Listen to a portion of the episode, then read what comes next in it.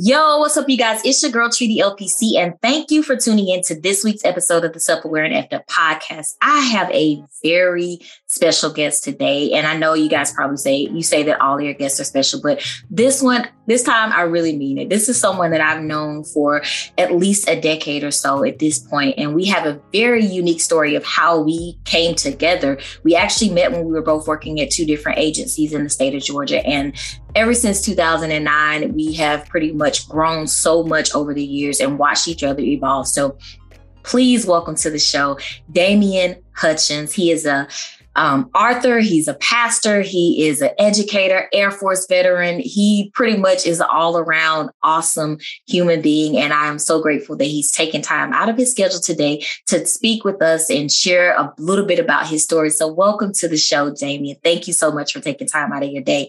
How have you been? Thank you so much for having me. I have been great, staying positive, trying to stay cool in this okay. heat. And it is such a pleasure to be with you today on your show. Thank you so, so much. I feel like it's been forever since we've been able to actually talk offline, but I'm definitely, it's great to see your face today and really be able to connect with you and have you share so much about yourself and your, your journey, your story that you've gone through over the years. So I do want you to introduce yourself. I know I gave you a soft promo intro, but I want you to introduce yourself and tell the audience a little bit about, you know, yourself and what you do, because you, you do a lot. So I, I just want you to introduce yourself first. Right. I do. I do a lot, but it all started because I am an adoptee. When I was six months old, my mm-hmm. mom abandoned me because she was at a different place in her life at that time. She was nineteen mm-hmm. years old and I was her third child. And so she left me with a family member and I ended up going into the the social services system. Mm-hmm. And after that happened, I, I was adopted into a family where the abuse and the neglect continued. Wow. And so I really had to learn how to depend on all the strategies that I do growing up about how to depend on God, how mm. to depend on myself, how to depend on friends, mm. but most importantly, how to depend on God. It was in nineteen ninety-three, August fourteenth, nineteen ninety-three. Oh, you remember adoptive, down to the date. I do. That my adoptive father said to me, you know, I'm taking you to Howard University, right? I said, yes, sir. He mm-hmm. says, you know, I'm leaving you there, right? I said, yes, sir. And he took me all the way there. He said, you know, I don't have any money to put you through school, right? I said, yes, I guess so. Mm-hmm. And he took me to Drew Hall. Okay. Drew Hall, five twenty-nine Gratian Place for my Howard alum. Oh. Drew Hall dropped me off there and said to me, call me when you can't make it on your own anymore. Mm. And that was August fourteenth, nineteen ninety-three.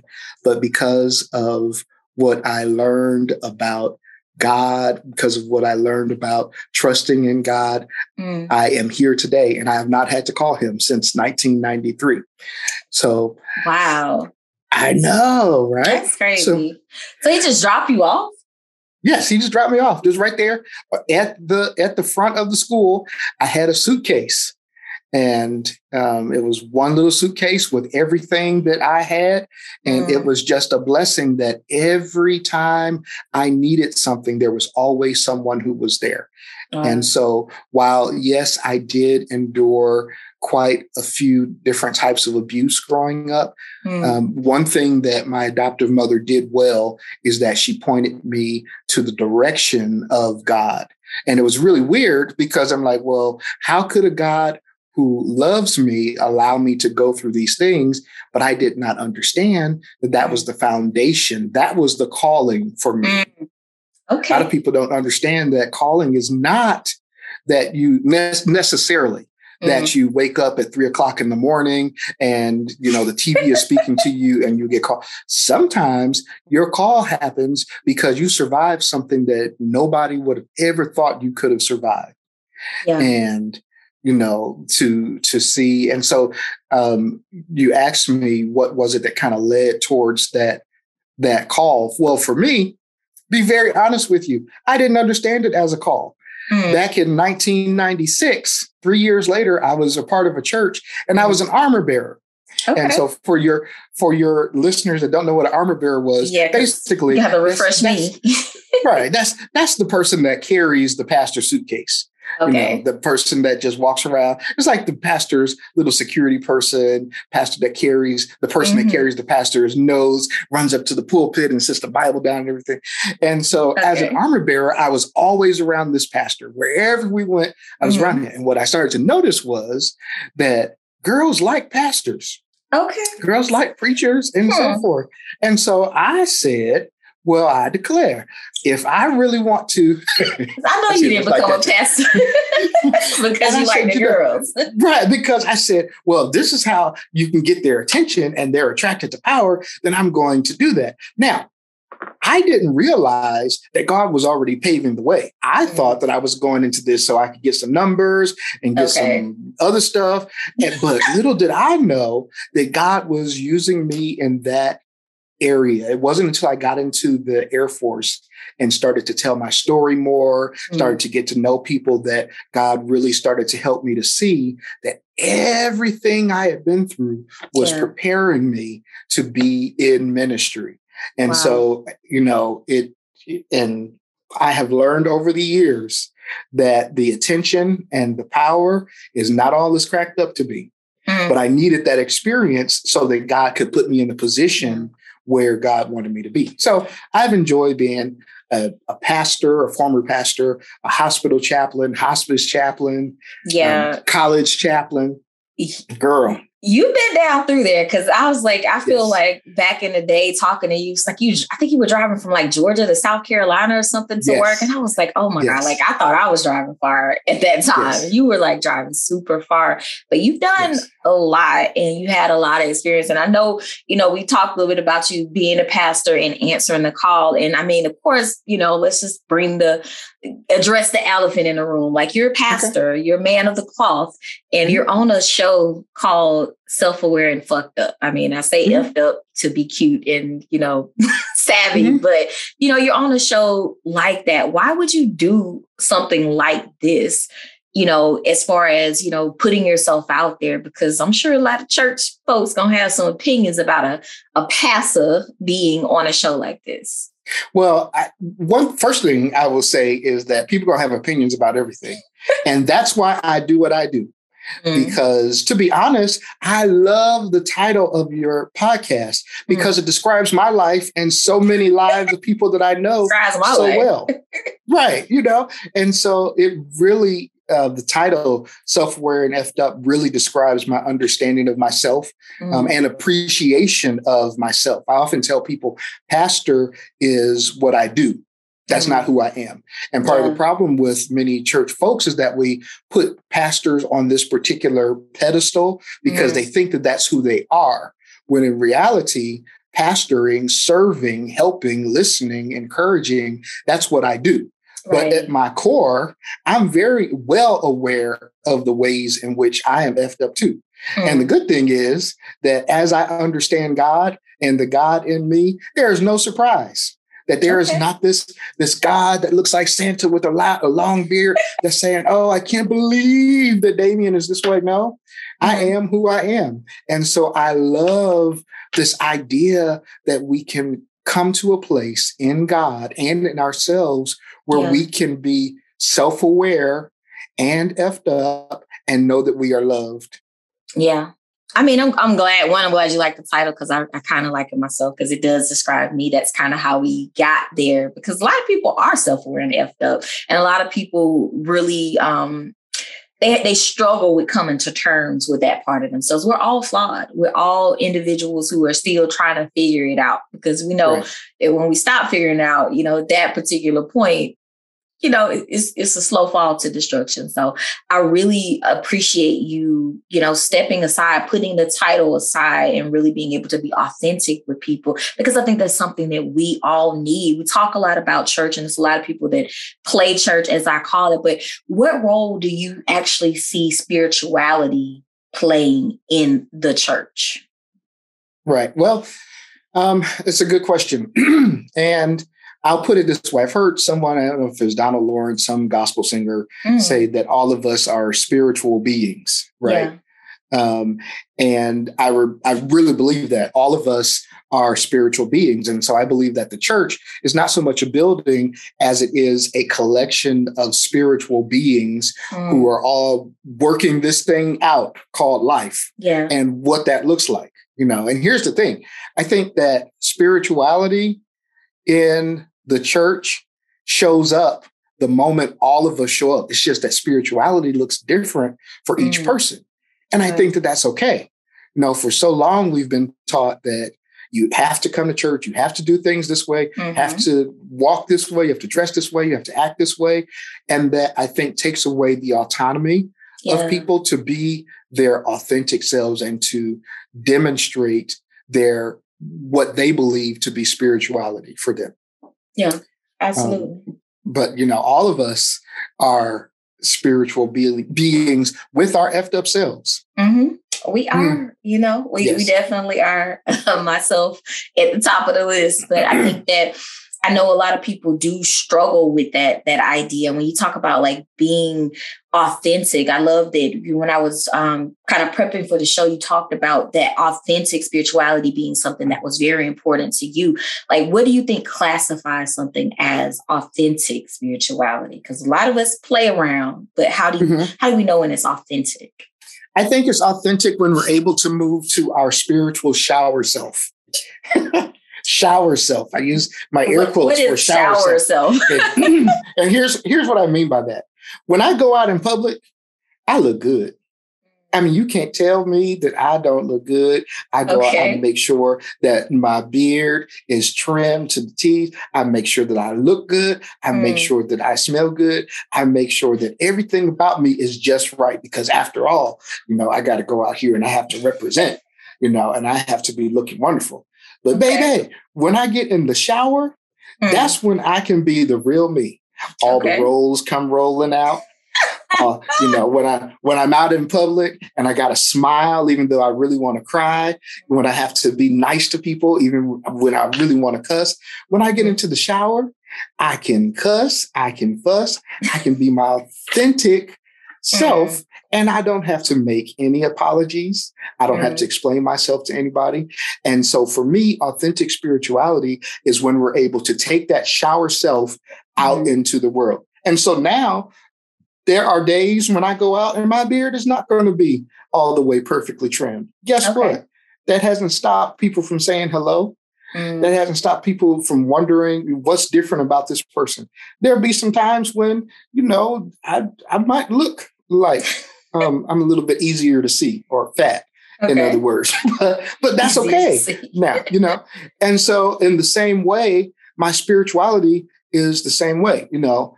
Um, I, people will often try to correct me. Church folks, especially, will try to correct me because I may say, you know, a, a curse word here or there. And I remind folks that there is nothing that I'm going to say or do that's going to shock the divine. Right. Right. Especially not the divine that's in me. Mm. And, you know, if I have already said it, then I've already thought it. And right. so if I've already thought it, I might as well communicate what it is I'm trying to say so that I can be true to myself. And that's where I try to get folks really is to a place where they understand that authentic spirituality is when you're okay mm-hmm. with being who you be. Right. As one of my, I better give credit, as one of my uh, seminary professors, former seminary professors would have said, being who you be is different than the person and who you are. Yeah. Who you be is that shower self. Yeah. Who you are is is how you present to everyone. Gotcha. Yeah. I, I mean, I'm starting to question myself over here. Like, do I, do I let my shower self go outside? I, I, I have to ponder on that a little bit more, but uh-huh. I do. Um, I feel like a lot of us definitely over the years have learned to always be on and not be off. Like right now, I can't tell if I'm on or off because you, which version of me you get depends on who I'm talking to at the time. But yeah. I think that a lot of us, we we feel like we have to, to fit this role or this bubble when it comes to spirituality.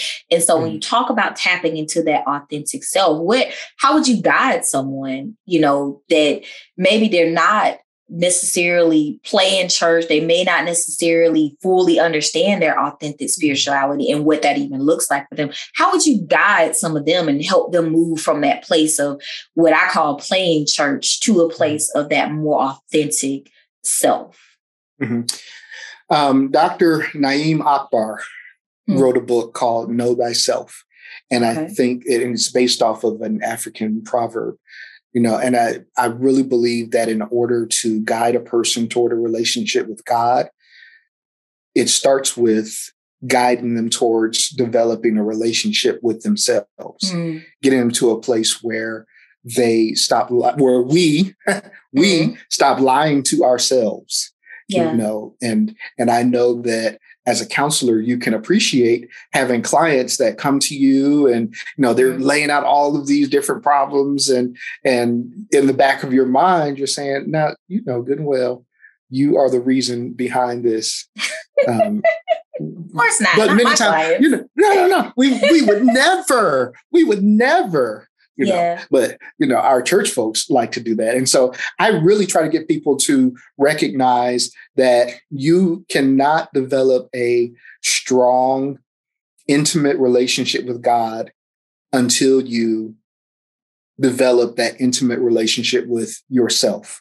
Wow. Be okay with saying, this is how I feel. This is what I'm going through. Mm-hmm. This is this is what's really really happening with me. And that's why I can appreciate, and I promise you, I am not going to preach on your show, okay. but that's why I can appreciate people like David in the Bible who mm. really struggled with, you know what? I like women. I, I you know, I like women. Mm. I like, I, I like I'm gonna be the, I like I, right, right. I'm a, I'm gonna be the king. Yes. But I want all of these here. Mm-hmm. Um, and he struggled and failed so many times, but he was okay with saying, yes, I struggled. Yes, I failed, but mm-hmm. I know that God still loves me. And I think that that was a big part of why David was known as a man after God's own heart, because right. he was able to be clear with himself. You know, he, David was one that was quick to say, had it not been for God on yeah. my side, um, I would have slipped a long time ago. Mm-hmm. And I have slipped many, right. many, many, many times, mm-hmm. you know. We talking personal, we talking about David. I'm just I'm talking, asking for a friend. I'm, right. I both, okay. both. And so I know that I've, and you know, you know the reason why I slipped so many times? Because I'm so busy trying to fake. Instead of being honest about this is what I want in right. the beginning, this yeah. is what I want up front. And so it's very difficult to develop this intimate relationship with God if you don't have an intimate relationship with yourself. Mm. Um, and so as a result, we end up putting God into this sort of category yeah. where um, God has to be the fix-up person. Mm. rather than the person that is one and the same with us. Right. Now, I just messed up about ninety-five percent of your strong church-going listeners well, by saying the God that is with us, mm. the God that is in us, mm-hmm. the God that is us. Yeah. Well, you know, I mean, we could definitely dive a little deeper into that because I don't think a lot of people are ready for that conversation because we, we don't necessarily want to see ourselves as that that within us. We look mm-hmm. at that as blasphemy or, you know, we mm-hmm. look at that as us having false idols or prophets and things of that nature. So like we talk about that, you say it messes them up. Why do you think that messes them, them up so much? Because it's it's it seems it feels blasphemous to so mm-hmm. many people to trust God at God's word. Yeah. And what I mean by that is that God already put the spark of the divine in each and every one of us mm-hmm. when God created us, right. when God to be created in one's image. Okay. So I know that you kind of talked a little bit just then about this whole idea of, um, of us not having a situation where people are playing church. So how do people move from playing church to getting to a place where they can have this authentic spirituality that you spoke about? Well, a lot of what I think is playing church is learned behavior. Mm-hmm. And what I mean by that is that, for example, I grew up in a congregation where you did not come to church, you didn't wear a certain thing, you sat down, you sang songs a particular mm. way, you got up, you left. I started to become introduced to denominations and churches okay. where where the only way that you knew if you had had church, air quotes again, mm-hmm. had church is if the passion, if the, you know, if the pastor gave a good performance, right? Mm. And so we knew that the pastor gave a good performance if we left out just completely worn out from our aerobics exercise for an hour and a half running around. Yes. And I say hollering and spitting on folks, you know. He used and, to say yelling at Jesus. So like, I right, used, yeah, to, I used yeah. to die a little bit every time he said that. Right. Yell, yelling at Jesus and running around hollering and screaming and spitting at folks, you mm-hmm. know, and um, but much of that is because this is what we've seen other people do. And many times we have become conditioned to believe that that's the way that we get God's attention. Mm, yeah. In my later years, I've gotten too fat to be doing all that running and hollering and spitting on folks and stuff. And I have learned I Absolutely. Can keep a whole lot of breath. Okay. By just waving my hand or by just saying, you know, God, I thank you that I woke up today, or just having this time of just meditative thought. And it wasn't really until I got into pastoring. It wasn't until yeah. I was there in the congregation and I recognized that I had some people who were shouters. Mm-hmm. I had some people who would just sit and cry the whole service. Yeah. I had some people who would just sit in this very reflective stance. But mm-hmm. all of them, as you get to know them, all of them were living out their spirituality in yeah. their own way. No one felt like they had to play mm. church because they could, they knew that they were free to come into the congregation and to just be who they be for that time. Right. Absolutely. You've been dealing with hell all week long. Mm. You might not feel like coming in and running. You may not be at the place where you feel like God is going to work everything out when the doctor has just told you that you've yeah. got less than four weeks to live. Wow. That may be a time when you want to come in and, you know, mm. just really sit and you recognize you can do all the shouting in the world. Mm. That's not going to change the fact that you're in four weeks, your time is up. Right. You know, and so I move, I try to help people to move from a place of playing by helping them to see, once again, that divinity that's within mm. is going to drive every action that they make, every move that they make. Yeah. And that division, that, that divinity within is directly um, connected to the spirituality. Yeah. It informs the spirituality that we demonstrate.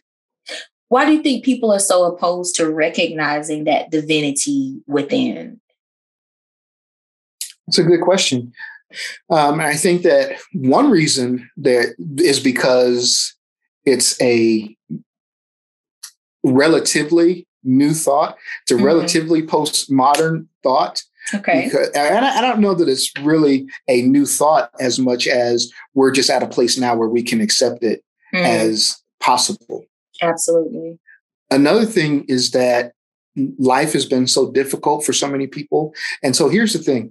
A lot of people look at God as a father, mm-hmm. right? And in a society, a culture where father means a whole lot of things to a lot of people, that's not always a good thing. Absolutely. And so if you've got this negative impression of what it means to have a father, be a father, know a father, then that's how you're going to look at God in yeah. many cases, not all, but not exclusively, but in many cases. You know, and so I think that people are really afraid of acknowledging the divinity within because mm-hmm. they don't want to acknowledge the ways it that, you know, if this is what God is really like my father, mm-hmm. then I'm not sure that that's, I don't know that I really want somebody that's going to abuse me, mm-hmm. abandon me, talk down to me, treat me like I'm not anything. Um, yeah. I'm not sure that that's what I want to do. Right. Um, the other the other piece to that is people don't want to acknowledge that um, because it's you don't have to be as accountable. Mm. Right.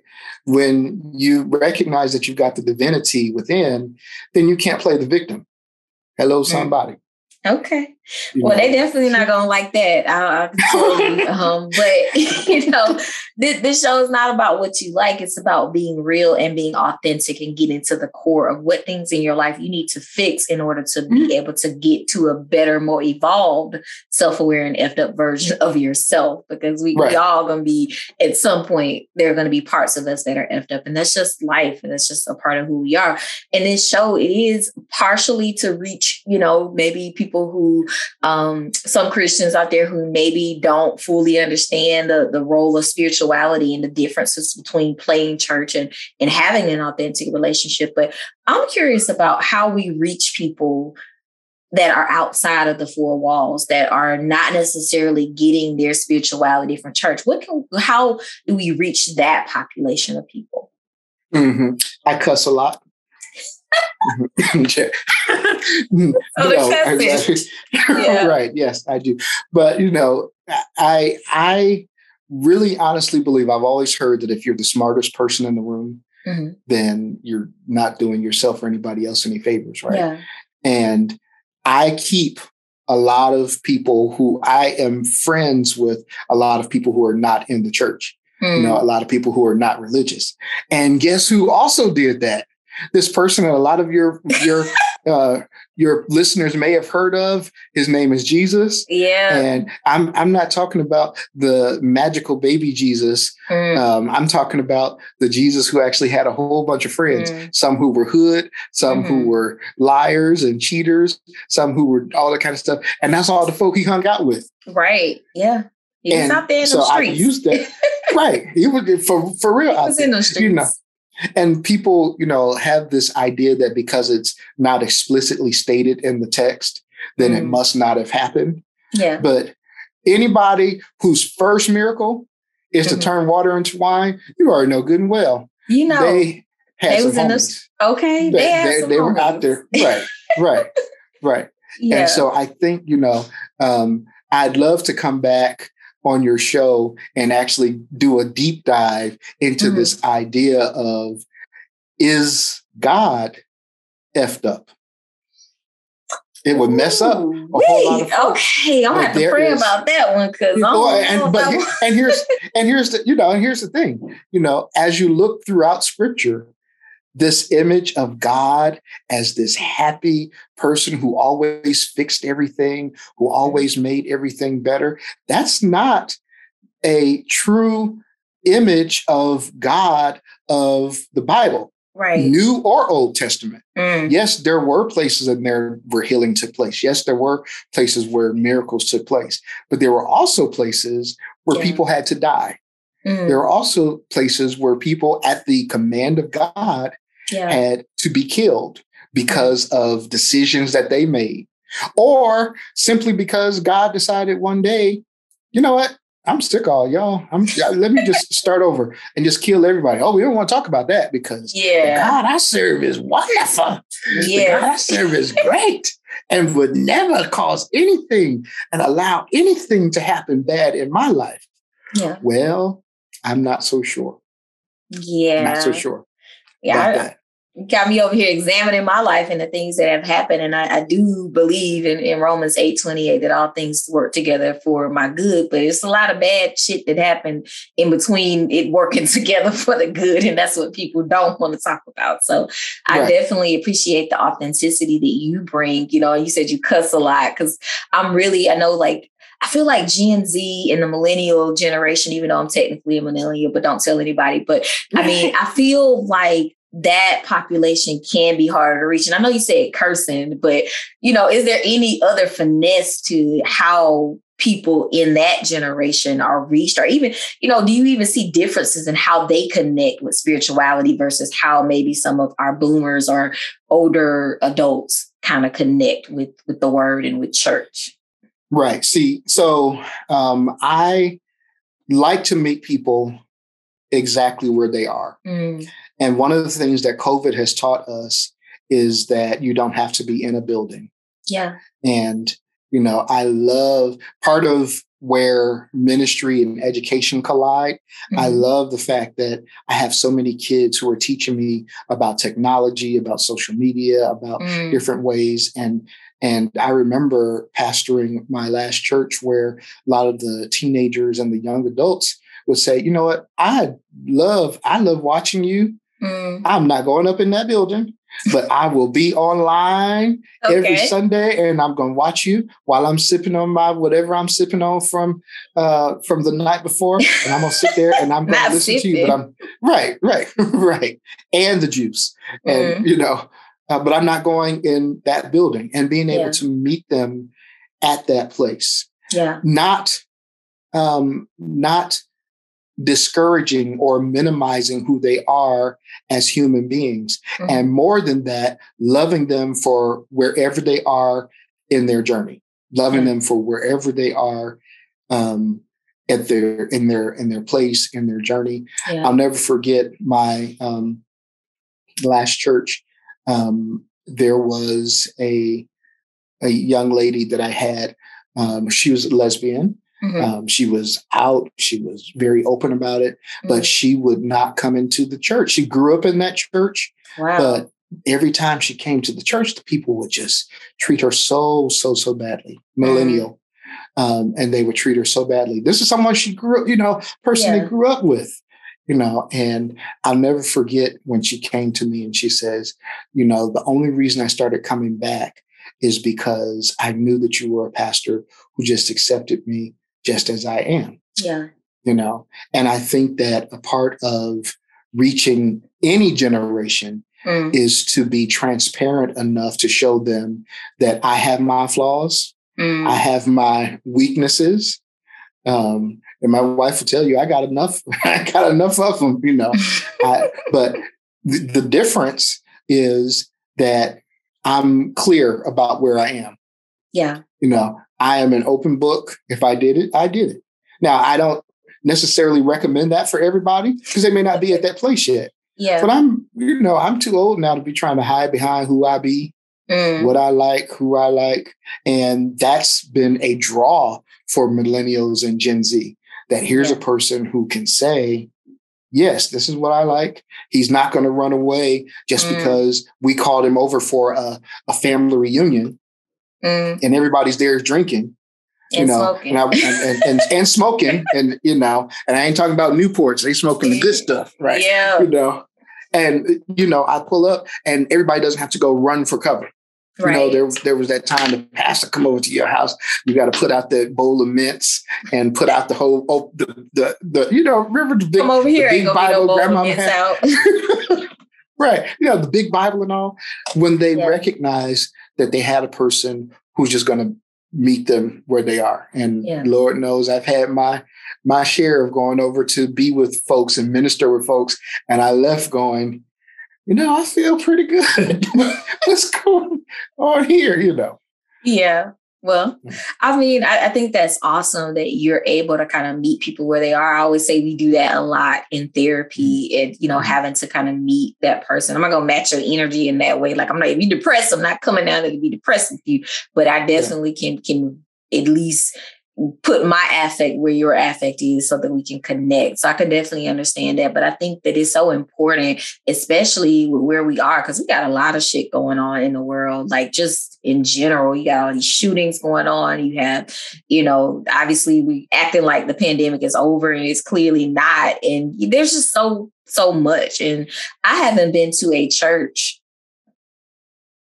for anything other than a funeral or a wedding in probably about, I'm coming up on six or seven years at this particular point, and maybe actually a little bit longer, because I, I definitely, that's not something that I, I want to be a part of it as far as organized religion. But I do think it's important for everyone to have a spiritual foundation. I always tell people I'm very spiritually connected, you know, to my higher power, but the church, y'all can have that, you know, all to yourselves. But I, I do, I'm grateful that there are people out there like you who is able to create that safe space for people to connect and build a relationship with a higher power. Mm-hmm. Another thing that I think is really important, and I don't know where you are on this. I think I kind of know, but the, the church and mental health, like that has been like something that has bothered me for a very long time. I'm curious what your thoughts are on how the church handles mental health Ill- issues and illnesses within the um the parish or whatever you call the they people, suck. The congregation.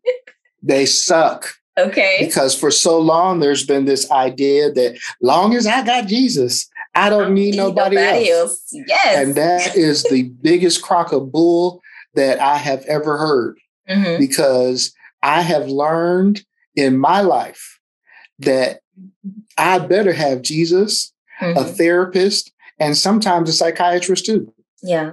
And I'm grateful to God I have all three of them, okay. because they're going to be sometimes, yes, Jesus is on the main line. You can mm-hmm. tell Jesus what you want, but you're going to need to get some help to get right. to that place. Absolutely. Right?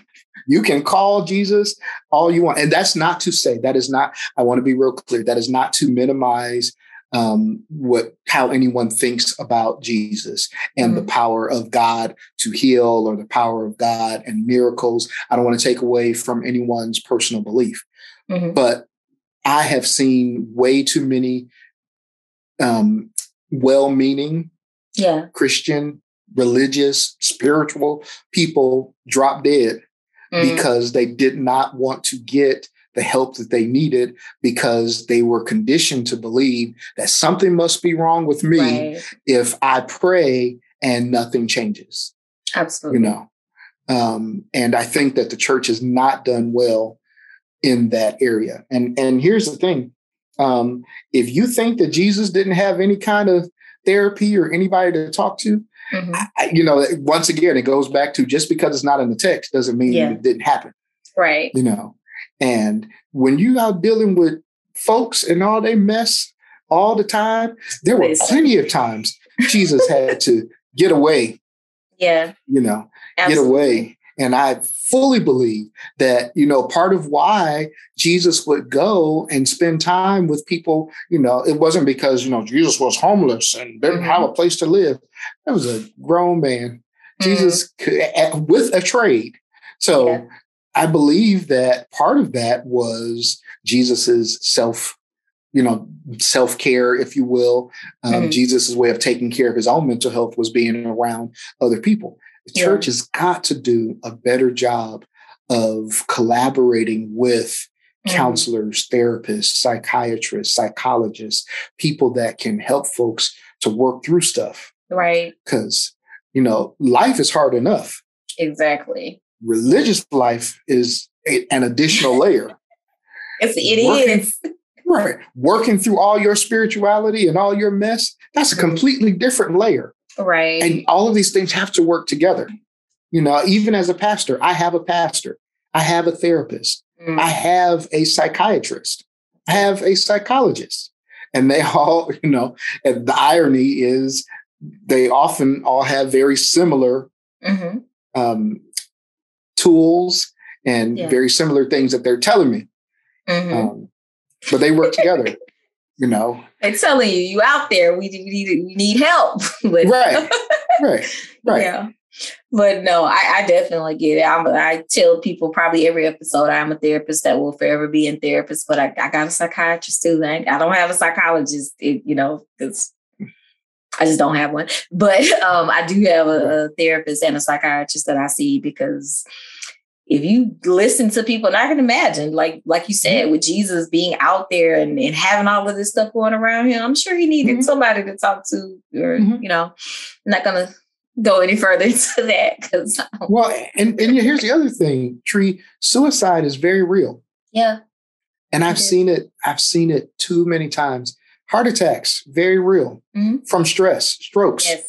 from stress, all because folks didn't want to go get help. Yeah. It wasn't because nothing was wrong with their heart. It was because mama died twenty years ago and you still ain't been able to work through your grief. Yeah. And so now you, you know, your, your body has eventually just shut down. Exactly. Yeah. And I think that that's why self-care is so important within all spaces, not just the church, but just everywhere. What are your thoughts on self-care, and why do you feel like it's so important for, for us? Okay. Um, once again, another good question. I self-care is something I really had to learn how to do, mm-hmm. because I always had been taught that Christians should be so selfless mm. that they should take care of everybody else before they take care of themselves. They should always look at, you know, look at helping somebody else, looking, helping everybody. Guess what? You've been and killed yourself doing that. Right. This is why when yeah. you get on that airplane, they tell you before you go start helping other folks, if that little thing pop up from out the ceiling, put your put your mask on first before you go and try helping other folks. Mm-hmm. Right. Um, in this COVID time, we've Lord knows we've had this stuff with masks. Baby, you better you better put your mask on before you go around trying to help somebody else that's coughing and and and breathing on you. They coughing, and I'm so running. Forth. Okay, I'm not going right. anywhere near. Period. Right. And if you do, make sure you have on your. And self-care is the same way, you know. Mm-hmm. And so I think that it's important that we really learn how to unplug. Scriptural. Mm-hmm. Jesus knew how to get away from folks. Absolutely. Jesus knew how to say, guess what? Y'all going over there. I'll see y'all when I get there. All right. Yeah. I'll catch you later. I mm. need some time to myself. You need, we need to have time to ourselves. Yeah. Um, another tip for self-care that I would say is learn how to say no. Yeah. You know, not only unplug, but learn how to say no. Yeah. Um, this this same seminary professor, um, Doctor Willie Goodman from the Interdenominational Theological Center, he used to always tell us, he said, you know, if you don't learn how to say no, mm. then folks are always going to come to you, and eventually you're going to drop dead. And you know what we're going to do? We're going to take you. We're going to uh, put you, we're going to roll you down into the church. Mm. We're going to say some lies over you. We're going to take you out to the seminary, cemetery mm-hmm. and plant you in the ground. We're going to go back to the church and say, ooh, eat some chicken and macaroni and cheese and green mm-hmm. beans and cornbread, and find somebody else to go and stress out. Yeah. Don't you let folks stress you out. Learn how right. to say N O. It's okay to turn yeah. down stuff. Even Jesus said, did not heal every single person. Mm. Even God did not request, answer every request. Yeah. Sometimes you have to say no for your own self-care. Absolutely. Absolutely. Well, I, um, I and, go ahead. Oh, no, you know, and we talked about this, you know, I am famous for deactivating social media. Yes. You look on Facebook and anyway, you, you gone quick. And I'm right. like, what's, what's going on? Where's David? Okay. Because I, I recognize that for me, sometimes I can get so involved in what people think, mm. you know, that it messes with my own spirit, and I cannot allow my own peace to mm. be negatively impacted by what I see in the scroll. You know, Absolutely. All of that is, those are things that can go into your spirit. Right. I believe, you know, and so when I feel like it's getting to be too much, mm-mm. I need to take a break for myself. I need to learn how to sit back, say no. Yeah.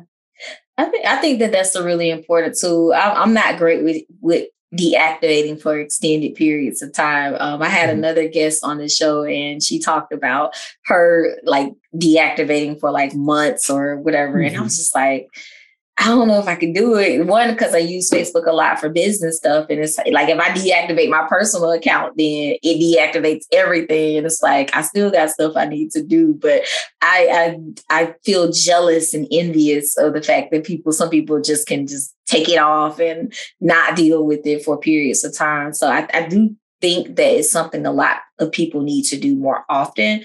Because we do, we get caught up in other people, their opinions and what's going on with them. And it really just kind of creates a cloudy space for ourselves in terms of our mental wellness. And you got all of this going on in your ear and your eyes. You got all of this in your spirit. It's hard to kind of focus in on what's important. And main thing is taking care of yourself and your mental wellness. So right. I'll definitely- why am I not good enough? Look at what they got. Right. Why am I not, you know? And you don't yeah. know they out there, you know, um, I'm not going to say that. They, they, they out there like tricking, the and tricking, tricking yes, all this stuff and doing all kinds yes, of ma'am. crazy stuff. And you mm-hmm. over here want to be like them. And it's like, okay, well, if that's what you want.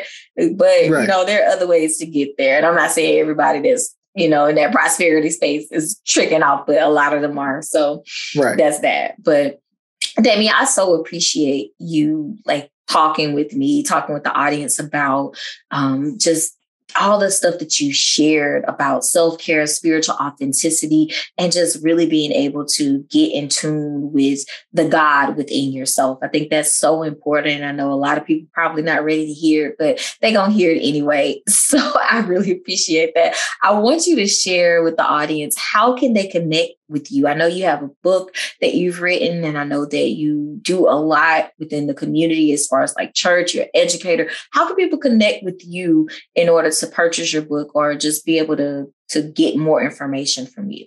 Yeah, they can always they can always reach me by way of social media.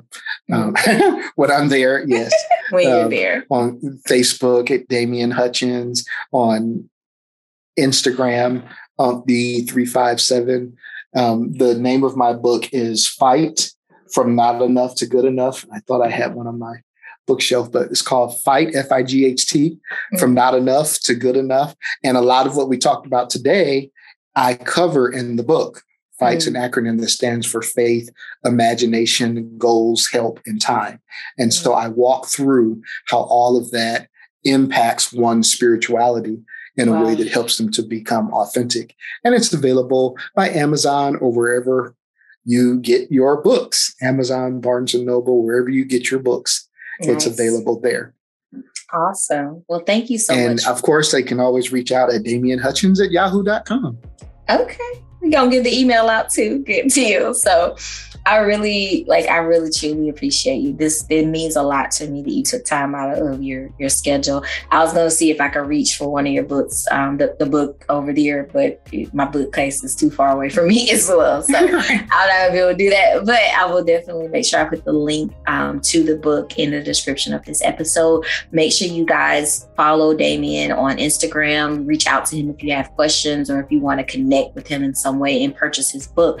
Also, make sure you guys follow me, Tree the L P C, on all social media platforms under the handle Tree the L P C. Thank you so much for taking the time to listen to this week's episode. And make sure you tune in for next week's episode as well, where I'll be speaking with sex therapist Pontress S. Bailey. You guys don't want to miss that episode as well. Until next time, be safe, be well, and take care of your mental health.